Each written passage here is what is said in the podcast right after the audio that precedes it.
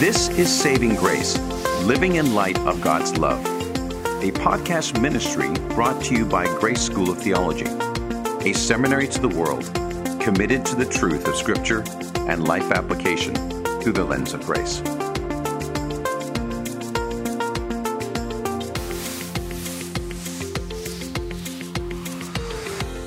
Hello, I'm Carmen Pate, your host for today's podcast. A favorite Christian hymn of mine is titled Holy, Holy, Holy. One line declares, Only thou art holy. There's none beside thee, perfect in power and love and purity. Oh, how we know that is true of our Lord, but what about our personal holiness? In 1 Peter 1:16, God commands us, "Be holy because I am holy." If we are to reflect God's glory, we must conform to his character, which is holy. But how do we do that? As we continue our series on a life of glory, Mark Ray will help us in our pursuit of holiness. Mark is Vice President of Community Development here at Grace and has a substantial history with Grace School of Theology, including being an original Board of Trustee member and primary advisor from his earliest days. Mark holds a Master of Biblical Studies from Dallas Theological Seminary, a Master of Divinity from Grace School of Theology. He has served churches as an associate pastor and as a lead pastor, and has served as COO of a major evangelistic ministry. Mark will soon be launching the Grace Center for Spiritual Development, which we'll tell you more about in the weeks to come. But let's listen now to Mark Ray as he shares insight for living holy in a life of glory. Well, we started the, the first week of the spiritual life with this statement about manifesting the glory of God. Out of 1 Corinthians 10:31, whatever you do, do it to the glory of God. Do it in such a way that you manifest his character to the world, to his creation. That that's what we were created to do. The question of the morning is how do we do that? And the answer to that is in order to manifest his character, we have to conform to his character. I made a little reference last week to a friend of mine who went out and glorified Pele, that great soccer player, by playing like him or seemingly thinking he was playing like him as a 12 year old. But the interesting thing is, you can't glorify somebody unless he couldn't glorify him unless he could actually play soccer, right? So, in this particular case, we can't actually glorify God, manifest His character, unless we conform to His character. So, this morning, we want to look at the essence of the character of God. And there's no better place to do that than Isaiah chapter 6. I want you to close your eyes for a minute. And I want you to place yourself in the position of Isaiah, this incredible prophet who has come to pay his respects to the dead king Uzziah. And I want you to just close your eyes for a minute. I'm going to read these seven verses, and I just want you to place yourself in the midst of you are Isaiah walking in to the temple.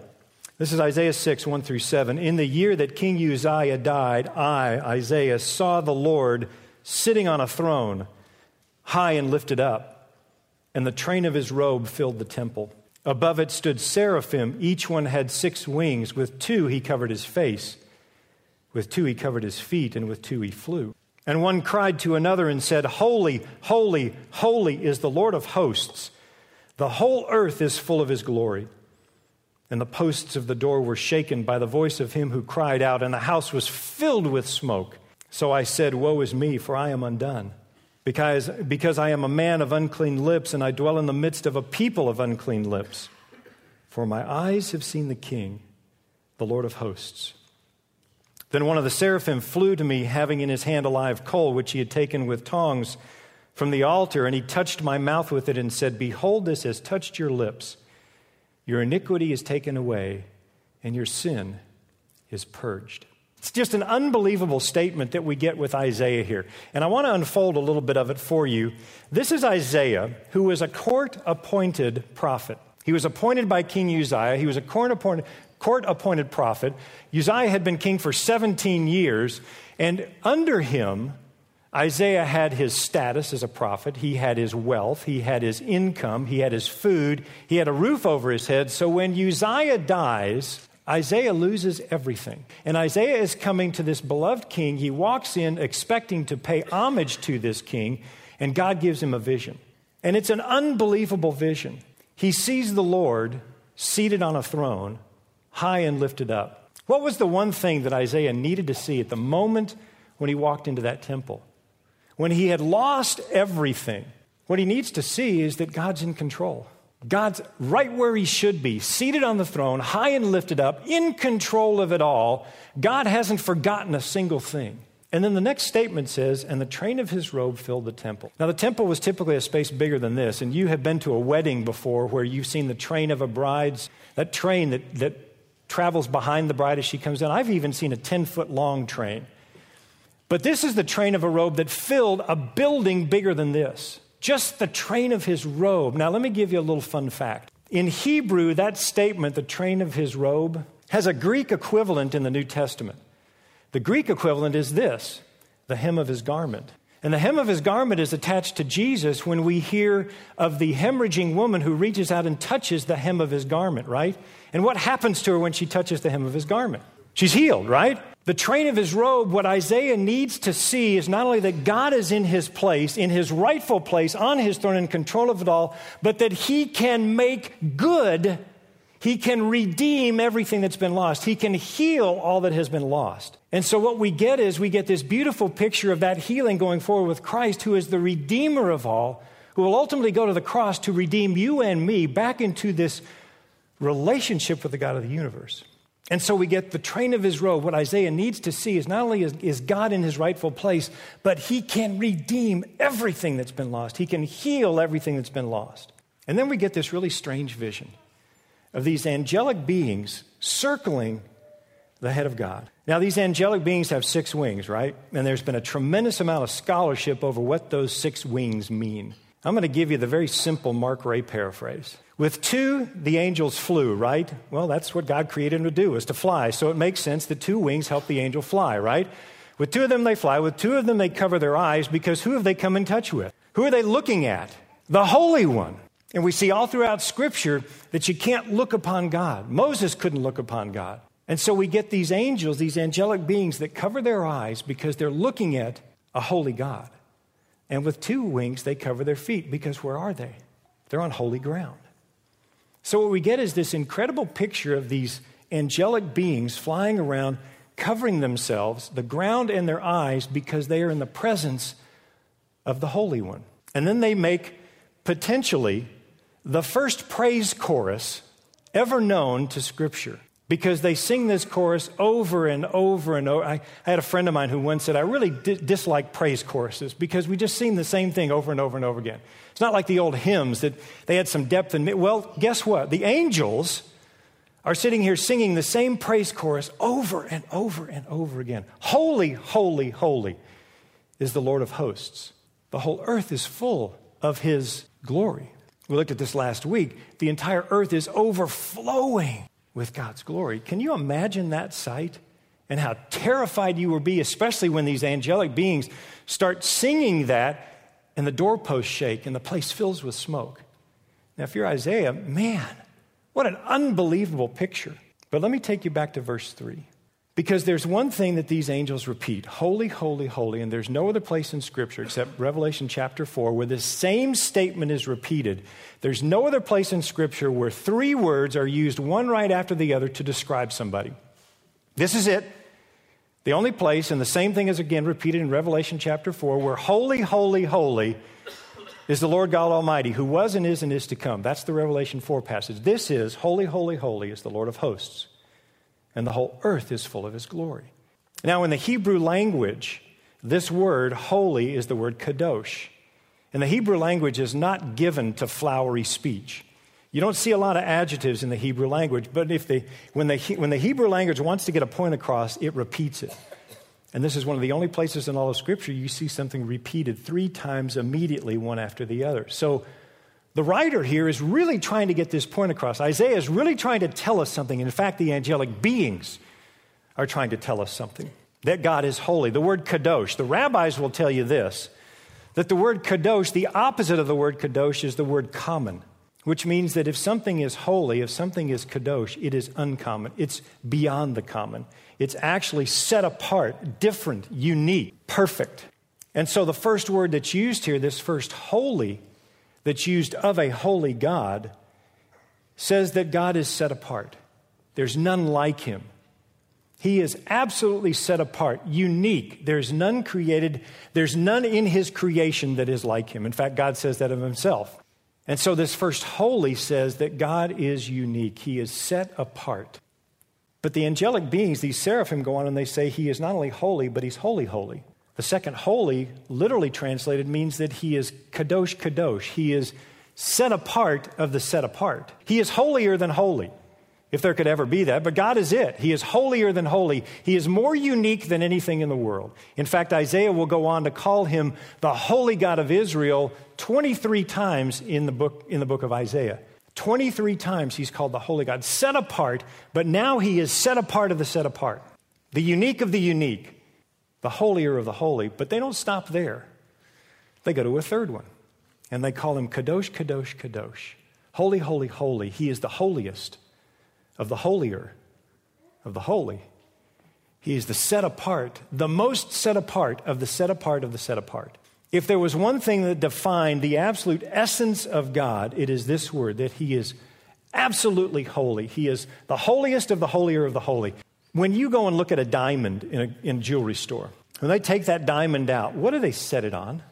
Do they set it on a piece of glass? Do they set it on a piece of white paper? What do they set it on? Black felt. It's jeweler's cloth. When they set it on the black felt, the reason they do that is so that by contrast, you can see the absolute brilliance, you can see the essence of that diamond, the flawlessness of that diamond. What we're seeing here is the angelic being saying, by contrast to everything else, everything common, God is set on the jeweler's cloth so that you can see he is holy, holy, holy. You can see the essence of who he is, the flawless nature of who he is. So, in his essence, his character, that defines it. It's the only place besides Revelation that it's ever used and ever stated that he is holy, the holiest of the holier of the holy. It defines him. But second, it's also the existence of his character. Look at this.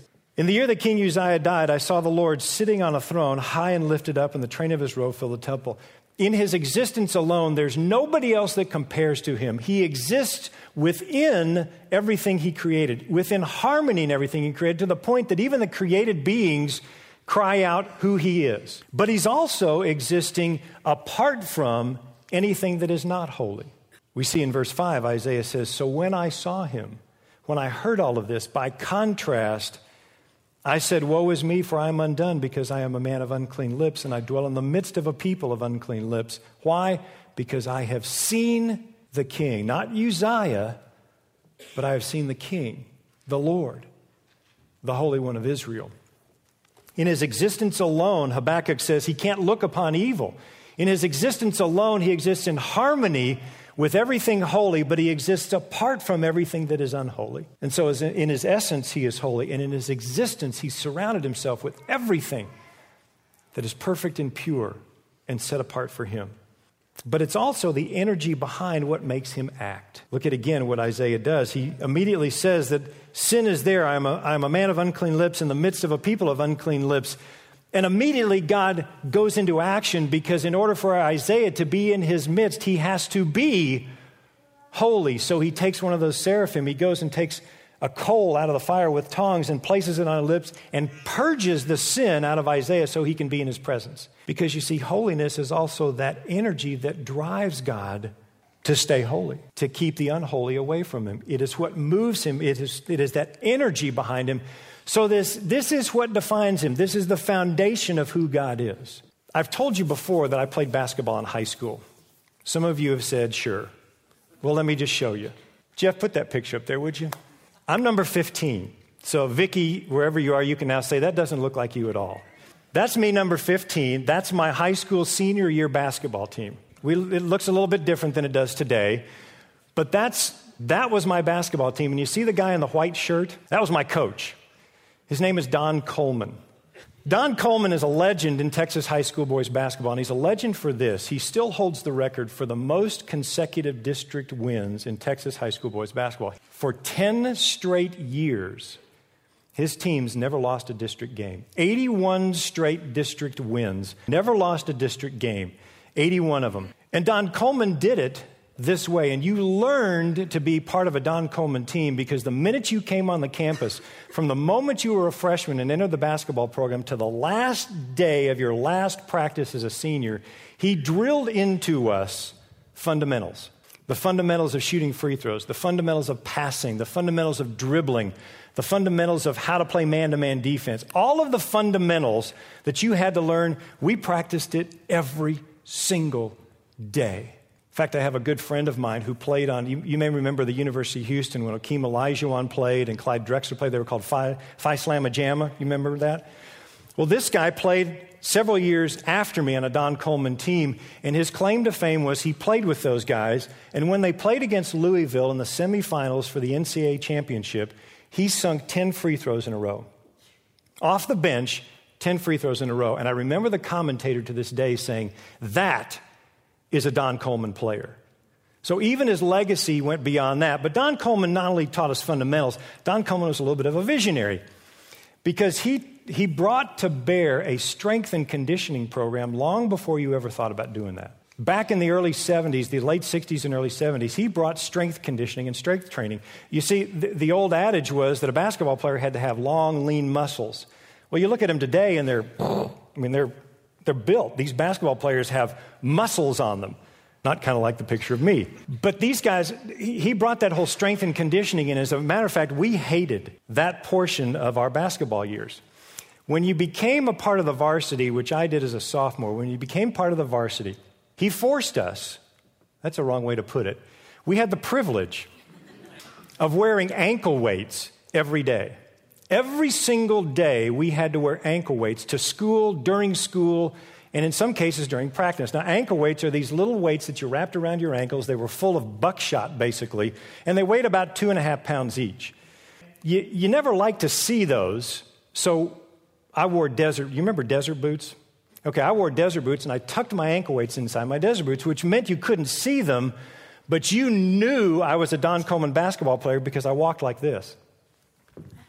And so you could tell all across our campus when basketball players would see, hey, how you doing? Oh, hi, how you doing? Good to see you. Oh, yeah, oh, yeah. We looked like we were kicking each other because the momentum of those ankle weights moved us. But that conditioned us, that strengthened us. And I will tell you, every single day that I wore ankle weights, and I hated every minute of it, but it made me remember to eat, think, sleep, drink. In my dreams was basketball. Because this guy set in place the fundamentals and put it in our hearts and our minds to think about basketball all day long. That's why Don Coleman teams won as much as they did. Our God is inherently holy.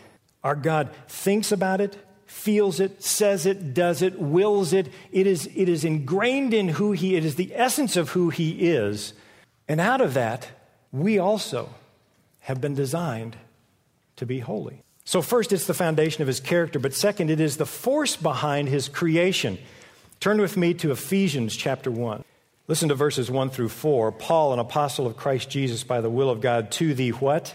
To the saints, the holy ones, the ones who have been set apart because they are in Christ to the saints who are in Ephesus and faithful in Christ Jesus, grace to you and peace from God our Father and the Lord Jesus Christ. Blessed be the God and Father of our Lord Jesus Christ, who has blessed us with every spiritual blessing in the heavenly places in Christ.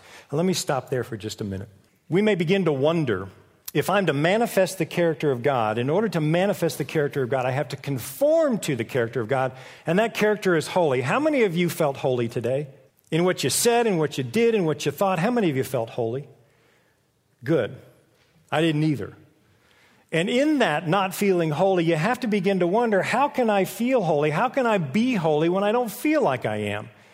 Well, it starts here. First of all, we have been blessed by God the Father of our Lord Jesus Christ with every spiritual blessing in the heavenly places. In Christ. That by faith in Christ, what has been imputed to us? What has been given to us? The holiness of Christ. Did we earn it? Did we pay for it? Can we get it? No. And we're going to learn about this when we get to grace. The fullness of grace is that not only are we wholly in Christ, not only has that been imputed to us or credited to us because of our belief, because of our faith in Christ, But also, as we're going to learn here a little bit later, he's going to call us to live like who we are. He's going to call us to live like holy ones. And that's why Paul calls us saints. He calls those who believe in Jesus Christ saints, those who have been set apart because of their faith in Christ. So the first thing he says is, You've been blessed with every spiritual blessing. Guess what? You've been blessed with holiness. You've been blessed with the holiness that comes from faith in Christ. It's also what he designed into us. Look at verse 4. Just as he, God, chose us in him before the foundation of the world, that we should be holy and without blame before him. He designed into us, before the foundation of the world, he designed into you and me that we should be set apart for him, that we should be holy. God designed that directly into us before the foundation of the world. He put that standard out there, and He designed that standard into His creation. And guess what? He never lowers that standard. And you know what's great about Him never lowering that standard? The standard always remains perfection. If God lowered that standard, would He still be God? No. He wouldn't be the perfect, holy, holy, holy. So He keeps the standard up here, but what He does for you and me is He brings in Christ and His holiness up in us so that we meet that standard by virtue of Jesus Christ. So it is the standard, and what God did is He built into the, the structure of how He created everything, He built holiness into that structure. Spurgeon says it this way He says, Holiness is the architectural plan upon which God builds up His living temple. So it's His design for His creation, but it's also His desire for His creation. I love this. He chose us in Him before the foundation of the world that we should be holy and without blame before Him in love his desire for us, not just his design for us, but his desire for us is to be holy and blameless. Because guess what, friends? That's where there's life. When we are obedient to him and walk in the holiness that we were designed to walk in, that's where there's life. The life is not in the disobedience, the life is in the obedience. The life is in looking at Christ and his holiness in us and living to that standard. That's where there's life. And so his desire for us is to be holy and blameless, set apart for him. And that holiness is the catalyst for him to redeem us. Listen to Ephesians 5, verses 26 and 27. Paul continuing in this, in this letter, he says this that he, Christ, might sanctify, make holy, and cleanse her, the church, with the washing of the water by the word. Verse 27 that he might present her, the church, to himself, a glorious church one displaying the character of God, not having spot or wrinkle or any such thing, but that she should be holy and without blemish. What God's desire for us in the church is to exhibit that holiness. What He desires for us individually is to exhibit the holiness that we have because of Jesus Christ. Let me take you back to Don Coleman again. What earmarked the Don Coleman team was defense. He taught us man to man defense. Now, man to man defense means that you found a guy on the other team, you matched up with him, and that was your guy, and you guarded him like there was no tomorrow. We were junkyard dogs, I will tell you. He taught us to be scrappers. In fact, we were forced, excuse me, we were privileged enough to wear knee pads. And the reason we wore knee pads is he wanted us on the floor grabbing every loose ball we could. In fact, we used to do drills where he'd roll a ball down the court, we'd have to run after it and dive for it and wrestle it away from the other guy. The possession of that ball was everything to my coach. And he taught us man to man defense, smothering, tenacious defense from one end of the court to the other. It was not uncommon in a game that we would put a full court press on, man to man, from one end of the court to the other for the entire game, meaning our guy never got out of our sight. In fact, my junior year, we played our arch rival. And our arch rival school, at this particular year, they were bigger, faster, stronger than we were, but we beat our arch rival school. And the score, the final score was 26 to 24. But they knew that they had been in a dogfight. And what that means is we played eight minute, four eight minute quarters. It means that our opposing team scored three baskets. Every eight minutes, they only got off three baskets, only made three baskets. That's how tenacious our defense was. And we were known a Don Coleman team was known by that, that tenacious man to man defense, and nobody was better at it than us. That was the standard that He set for us. The standard that God sets is a holy standard, and it should be our standard, right? We should be pursuing that holiness. So it's not only the foundation, but it's the force behind what God does, moving us, striving us for that holiness. But it's a third thing, and it is the fact of what we've been called to do and called to be.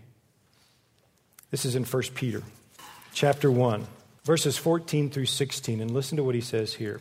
Peter says this As obedient children, not conforming yourselves to the former lusts as in your ignorance, but as he who called you is holy, you also be holy in all your conduct, because it is written, Be holy, for I am holy.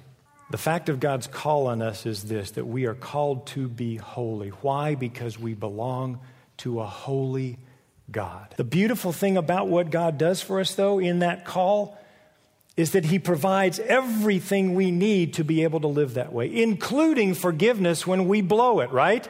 God not only provides us with every spiritual blessing, He not only provides us with all of that, and as we're going to see through the course of the spiritual life, when things like sin keep us from that, He provides the answer for that too. Because what God does is He doesn't call us to something that's unattainable. He calls us to something and then provides every single thing we need to be able to walk where He asks us to walk. He's created us for it, He's designed us for it. He's asking us to walk in it, and He's called us to that by command Be holy, for I am holy. In fact, what He says is, He called you and the one who called you is holy, and he called you to be holy in all your conduct, to be separate, to be set apart, to be modeling his son Jesus Christ. And the way we do that is we look at the one who gives us that holiness, who imputed that holiness by faith in him, the work he did, we have that holiness resident in us. Amen? So what we get is this command to be holy. As John Brown once said, holiness consists in thinking as God thinks and willing as God wills. So to conform to that character means to be holy as he is holy. It's not only a command, but it's a call. As he did with Isaiah, that call is to purge. We see it in Romans 12 where he says, Present your bodies a living sacrifice, holy and acceptable to God. So we present ourselves back to him as this holy offering to him. And then we're to pursue holiness. Hebrews 12 tells us that we pursue holiness to glorify God that we pursue Him. And out of that, we see that holiness come to bear, and we begin to live like who we are in Christ.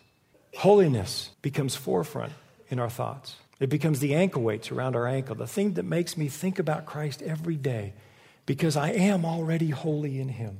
One more time, let me take you back to my coach. When I graduated as a senior, we as a senior team gave him a Bible. And I had the, the blessing, he's, he's in his 80s now and um, struggling a little bit with his health. I had the, the rare privilege and pleasure in, about two years ago to be able to see him again. And his wife told me this that that Bible meant so much to him that he still, that is his Bible that he carries today. In 1975, we presented that Bible to him. That Bible is now worn and used and marked up, but it's the Bible that he carries today. And I got a chance to talk with him a couple of years ago, and, and I asked him what was it that he ultimately wanted out of his players? And why did he stay in coaching so long? He said, It was always my desire that my coaching would inspire my players to play up to the potential I knew they had. Why I coached was I desired my players to respond to my coaching in such a way that they would play up to the potential of who I knew they were. What God says to us by Be holy, for I am holy, is that His desire is for us to live like who we are in Christ so that the world will see us and he, we can manifest his character and do what we were created to do to glorify him. And it starts with living up to who we already are in Christ holy, saints, set apart for his purpose. What's my response? Friends, I would say my response is this, and I would hope it's your response, and that is the same response that we saw in the seraphim circling the head of God. And it's this Holy, Holy, holy is the Lord of hosts. The whole earth is full of his glory. Amen. You have been listening to Mark Ray. It is always our prayer that our topics will stir your interest to get into God's Word and to grow in your knowledge and your love for our Savior, Jesus Christ. Also, if you haven't done so, we encourage you to check out the many books and devotionals available at our website, gsot.edu. All are meant to expand your biblical knowledge, deepen your faith, and to apply your newly gained knowledge to your daily lives. Not a reader? Check out our archive of Saving Grace podcast. You may have friends and family who need to hear about God's amazing grace. Sharing our podcast is a perfect way to start that conversation. We're so glad you tuned in today, and remember, the love of Christ can never be earned and can never be lost.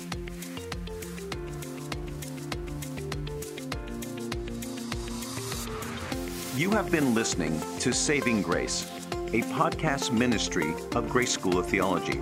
For more information, visit gsot.edu slash saving grace. Views expressed on this podcast may not always be the views of Grace School of Theology or its leadership.